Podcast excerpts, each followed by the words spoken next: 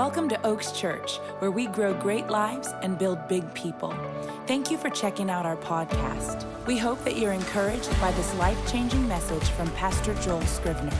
For more information, visit us online at oakschurch.com or follow us on social media at Oaks Church, Texas. What we've been discussing uh, as we walk through this series, we've been walking through the Made for This series and now into the Gifted series, and it's all about understanding your specific calling. We can't compare ourselves to other people. I mean, I compare my, if I was to look at myself compared to what they do, I would say I, I'm barely a Christian. compared to someone who's willing to lay down their entire life and all of the freedoms that we experience here and go build their family in the kingdom in another country where they know they could end up in jail or killed. That's next level to me. But that's not my calling. We each have our own, and all of us have to walk in what we are individually called to do, and that's it. We can't compare ourselves one to another. We've got to figure out what God is saying to each and every one of us and walk in that. Amen? Amen. Well, I want to jump into this and I'm going to give you a little bit of a recap. If you could, uh, in the back, if you could put the image up, uh, Austin, that has all three of those circles, and you can just go ahead and put the finished one up that has them all uh, filled in. I want to take you on just a little bit of a journey of what we've walked through in this series for the last few weeks. The top circle is the passion circle, and that's where we started this journey, uh, looking at the things in our lives. What are our passions? Uh, discovering that specific passion for God that's so important, that builds all of our foundation foundations of who we are and what we believe, but also then recognizing the specific desires that God put inside of our heart that are passion based, that help us to understand what He has called us to do. Then we moved into our gifts, and that's the season or the series that we're in right now. We talked about our talents, we talked about time, identifying the specific things that God has given each and every one of us that make us unique. Uh, we talk and have talked a little bit about our treasure, our financial ability that is a gift, right? Every one of us have different levels of gifts. Different people at different levels in their life have different abilities to earn and a, a gift to earn at different levels. And we're each required to use our financial gifts to help build the kingdom as well. It's, there's no freeloaders in the kingdom. I don't know if you know that or not, right? Uh, it, at our house, the way we raised our children, when they were old enough to carry anything, they were old enough to help, right? We played the pickup game. Anybody play the pickup game? Come on, we're gonna play the pickup game. Oh, we hate the pickup game, right? But I'm telling you, what happens is when you train a child to be involved in the family business, so to speak. Uh, at this point, Jennifer and I haven't done dishes in like at least four years. Uh, it's been amazing. We don't know what's gonna happen when they go off to college. We're, I, you know, I don't know. I'm, I'm confused right now. But our kids will go away, spend the night somewhere at someone else's house, and we'll come into the kitchen. We're like, "What's wrong with this place?" Because our kids handle the business, right? But that's the whole deal. It's everybody, it's all hands on deck. We're all a part of this family. And it's the same way in the kingdom of heaven. We all have a part to play. No freeloaders in God's kingdom, right? So we talked about that. Now we're going to move to the next part, which is the part where we have the rewards, right? There are rewards that we are to understand and also to expect. And this is a little bit of a slippy, slippery slope for a lot of people in a couple different ways, and I'm gonna explain that. But I want you to see this picture because if you would figure out what your passion is and you can understand your gifts and, and, and utilize and maximize those, and then you come into the place to figure out what are the rewards that really motivate you and move you forward and help you to stay on track. Because guess what? As much as you love your job, if there wasn't a paycheck, right? You probably wouldn't show up. Uh, there, there's a reason that we are willing to put forth the effort to do the things that we do to use our gifts and talents and abilities. It's because there's a reward in place. And when we understand and we can find this place in the center sweet spot, if we can connect into our passion, figure out our gifts, figure out what are the rewards that continue to move us forward. This whole thing circles back to the top, and in the center of that, we can figure out the God given purpose that we have for our lives. Now, you in the business world have probably seen this um, called the hedgehog concept. I just kind of took it and morphed it for a kingdom purpose, and it, and it really works, okay? And I would encourage you, if you want to, in your notes, kind of draw this out, that's great. Um, but just, just be inspired today and understand that God is a rewarder. You have a God that loves to reward. I want you to think just for a second back to your childhood, and I want you to think about the things in your childhood that motivated you. Maybe you were an athlete, maybe a dancer, maybe you were an artist. Maybe you, it, it, for me, I was competitive. I was always an athletic kid. Uh, I loved to compete. I loved to win. Uh, trophies were a big reward for me. Medals, uh, any type of accolade, any type of of attaboy, affirmation. Those those type of rewards really fueled me. And I have the type of personality that I really want to please. Now, the problem with having a personality that you really want to please and you gain a lot of, of reward from making other people happy is it can, it can actually become something that's unhealthy because in, in the psychological world, they would call it codependency, which is a very real thing. And you can find yourself in a place where if you can't make someone else happy, then you yourself can't be happy, and that's not a good place to be.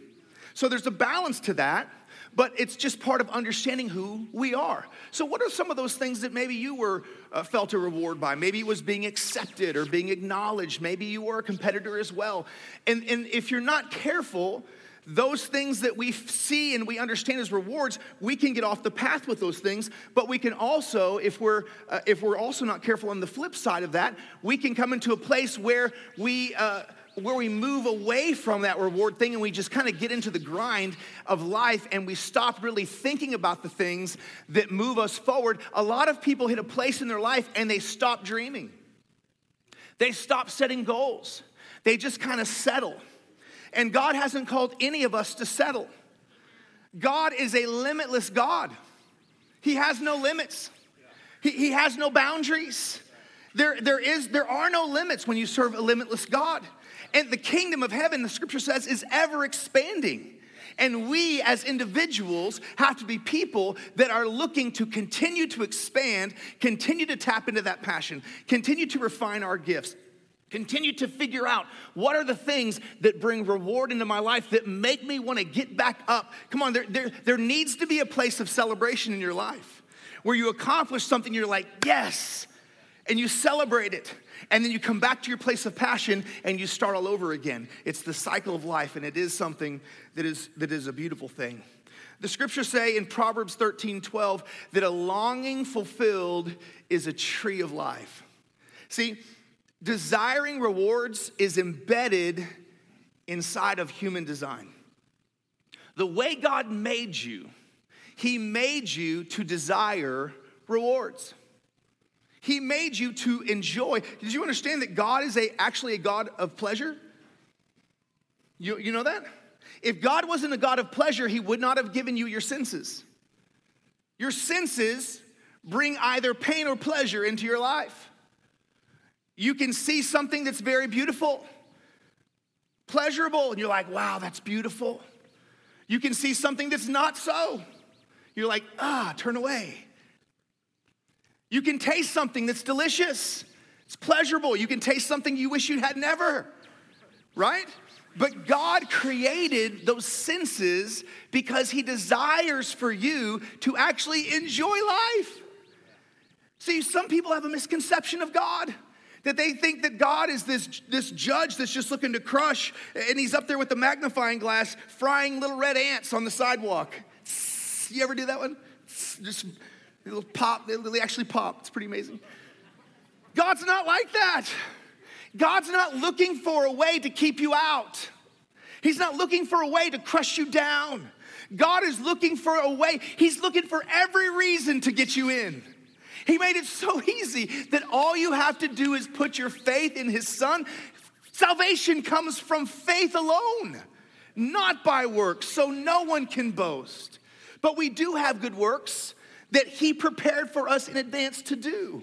And there are rewards that come along with the obedience that we walk into God.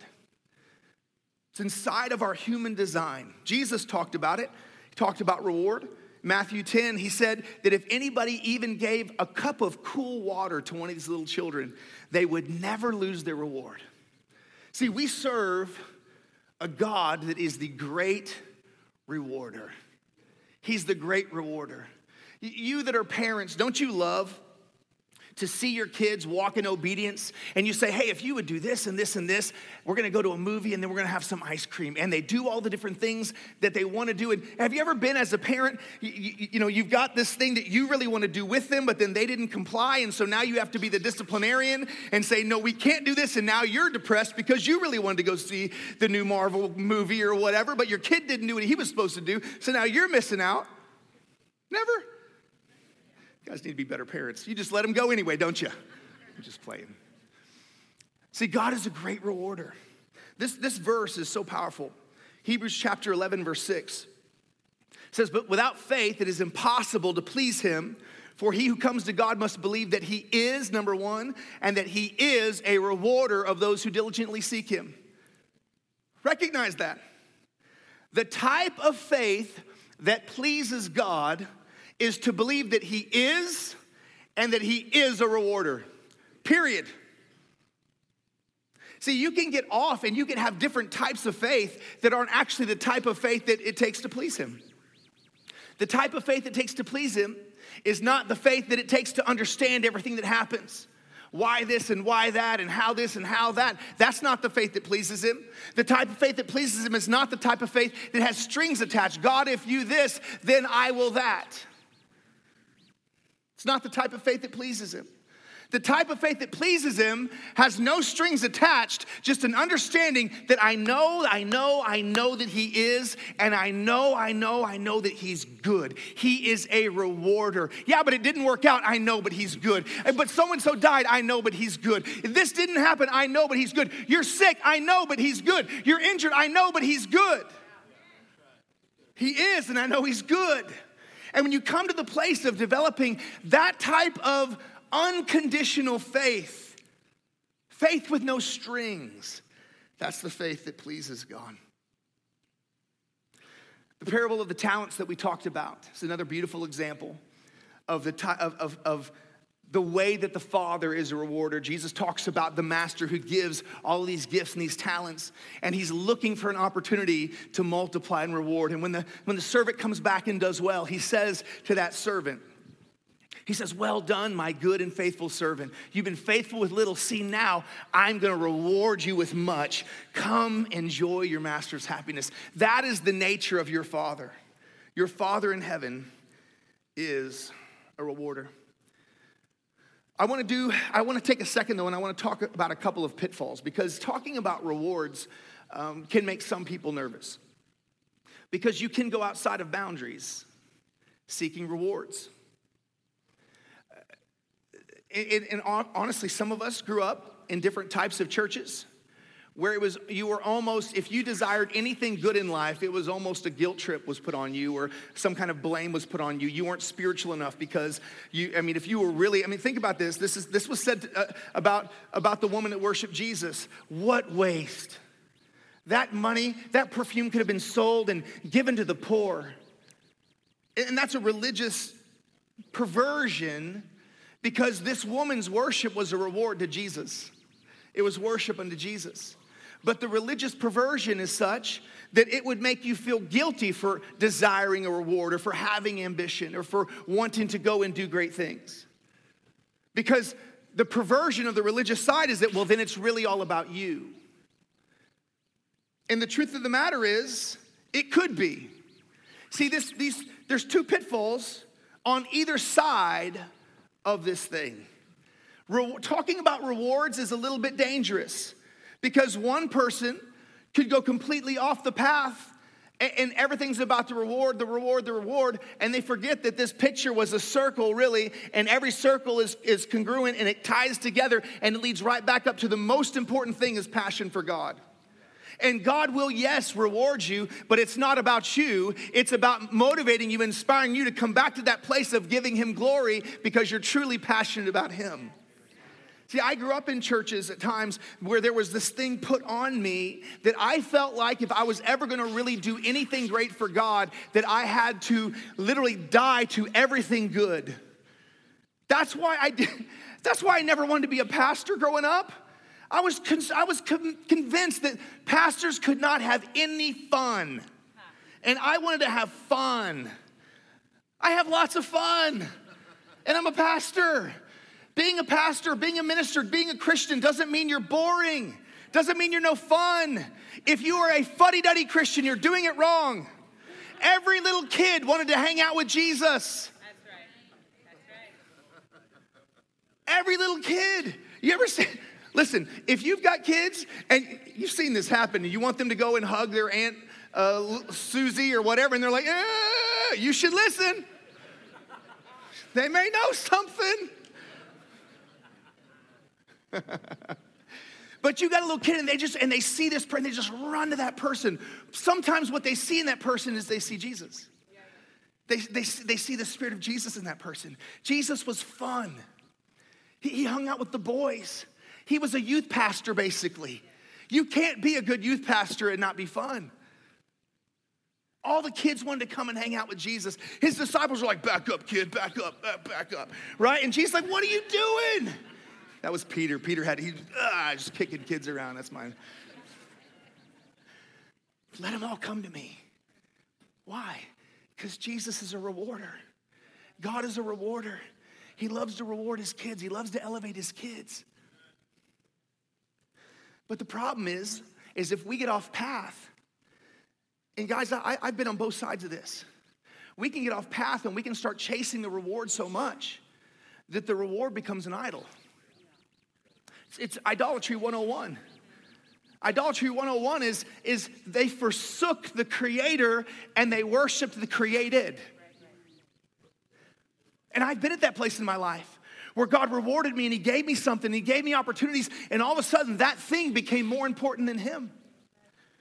On the flip side, when I walked away from my industry and walked away from my business and walked away from, from all of the goals and the aspirations that I had all my life growing up to answer the call to go into ministry, I lived in that place for about five years. And I'm gonna, I'm gonna, I'm gonna say something that's gonna mess somebody up. And I prayed a perverted prayer. I took one statement from Jesus and I made it every single prayer of my entire life. But not my will, but thy will. Jesus said that one time. And religion wants to make, the, oh, that's real. That's one prayer. And religion wants to make, well, that's the holiest type of prayer. And I'm, I'm, sitting there going, I don't have any ambitions. I don't have any dreams. I don't have any goals. It's just whatever God wants. Guess what? That's not what God wants. Because God puts stuff inside of you. How many times did Jesus walk up to someone? He didn't say, It's not about your will, it's about my will. I don't care what you want. Show me one place. Every time he's like, What do you want? Well, I, I, the waters stir, the angels comes, and I can't get in. What do you want? I want to see Jesus. Okay? Come on, guys. This is the Jesus you serve. You can't get caught up in this religious baloney that it's not about anything you want and any of your desires are just sinful and wretched. It's only about your will be done, your will. Yes, it's about his will be done, but he buried his will in your heart. God, he put it in you. And there's these desires and these passions and these goals and this drive that He put inside of you. And if you, listen, there is a place, and we'll get to this in a moment, where you have to consecrate those things, but you also have to recognize what He made you to do and what He made you to love and what gifts He gave you and what the rewards were that motivate you. He's the rewarding God. He created this whole system.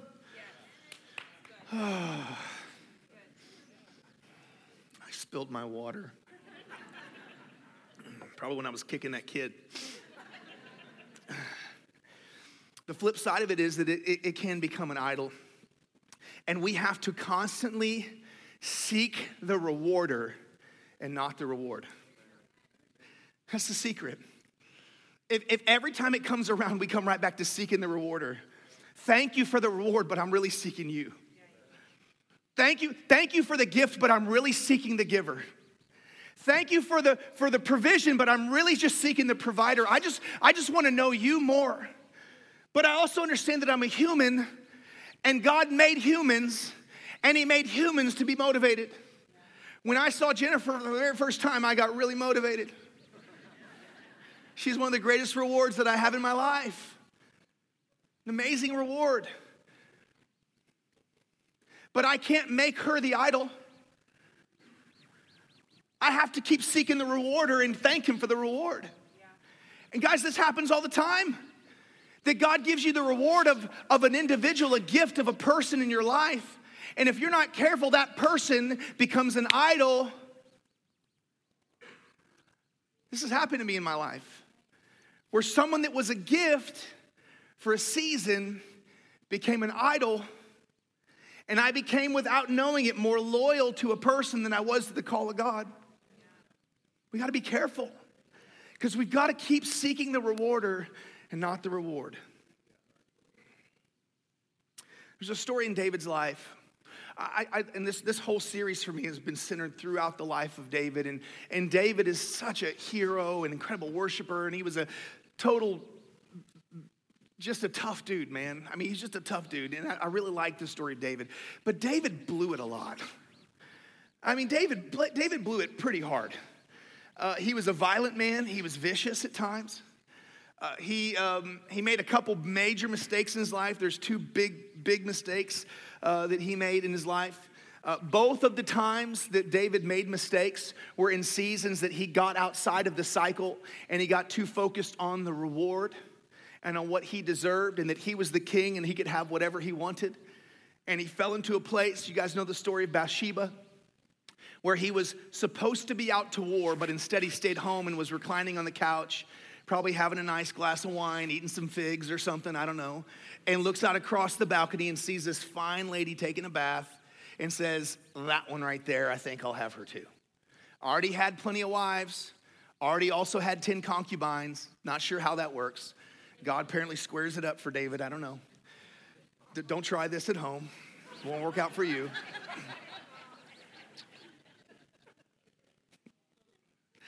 Oh my God.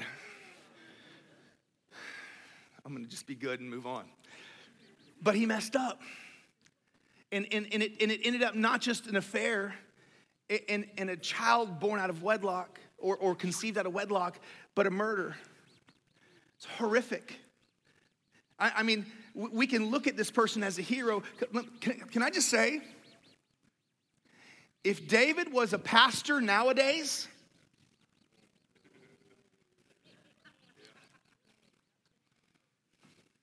Come on. All a pastor has to do is just slip. You're out. Never again. He was a fraud.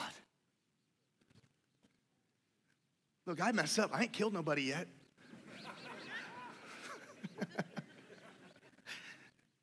It's early though. But the time I want to tell you about today in David's life is at the end of his days. He was extremely wealthy.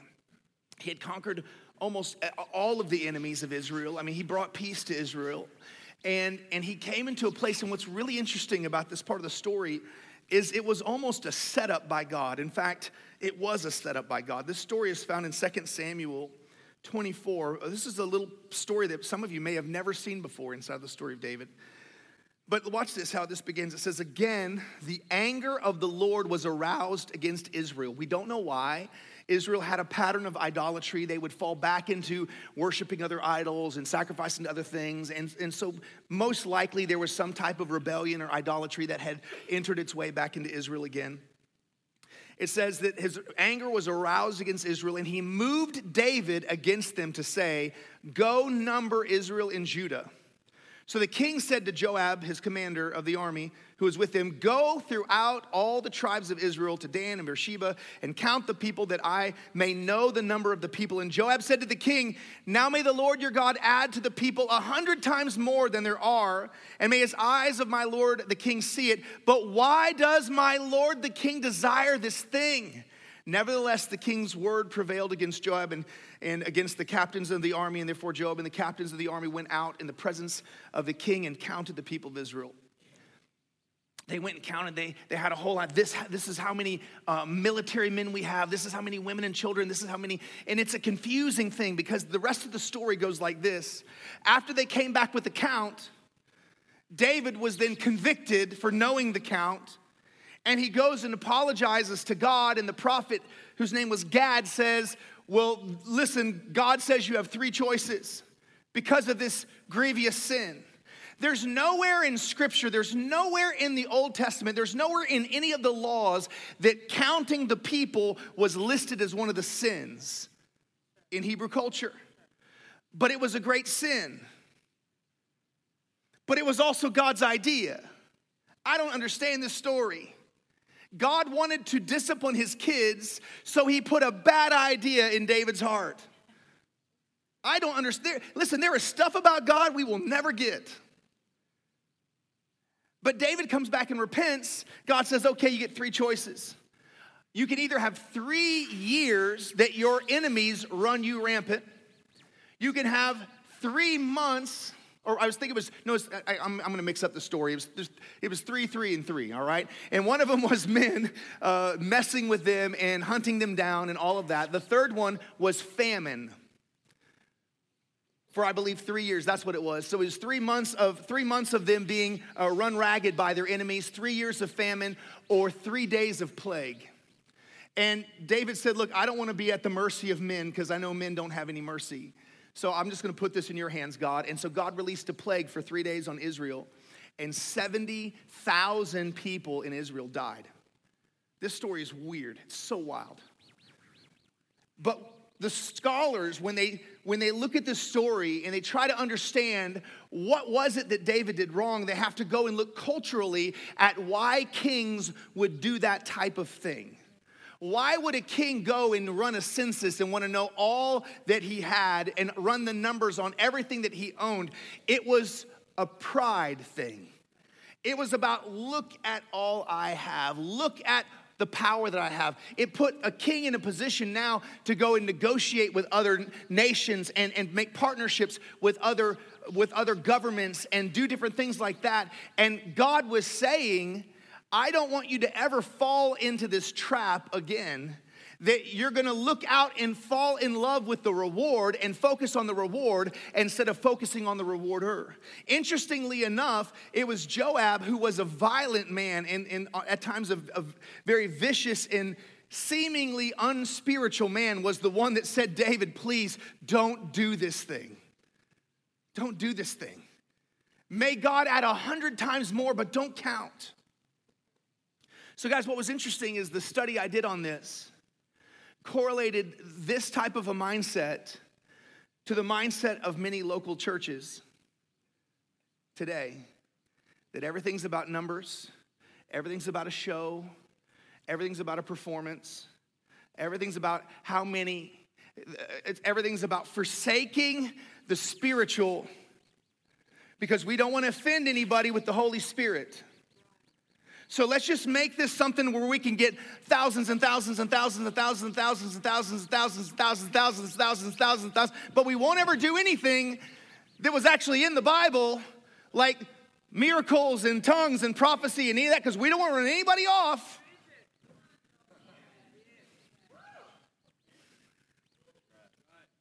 May God add a hundred times to Oaks Church, but we're not going to sell out. We're not going to sell out. Now, I'm not, I don't want to speak bad, and I would never speak bad over any individual church. I'm just telling you, this is something that has become very prevalent in our world today. That it, that it, it, it, it becomes a business. It's not about that. It's not about that.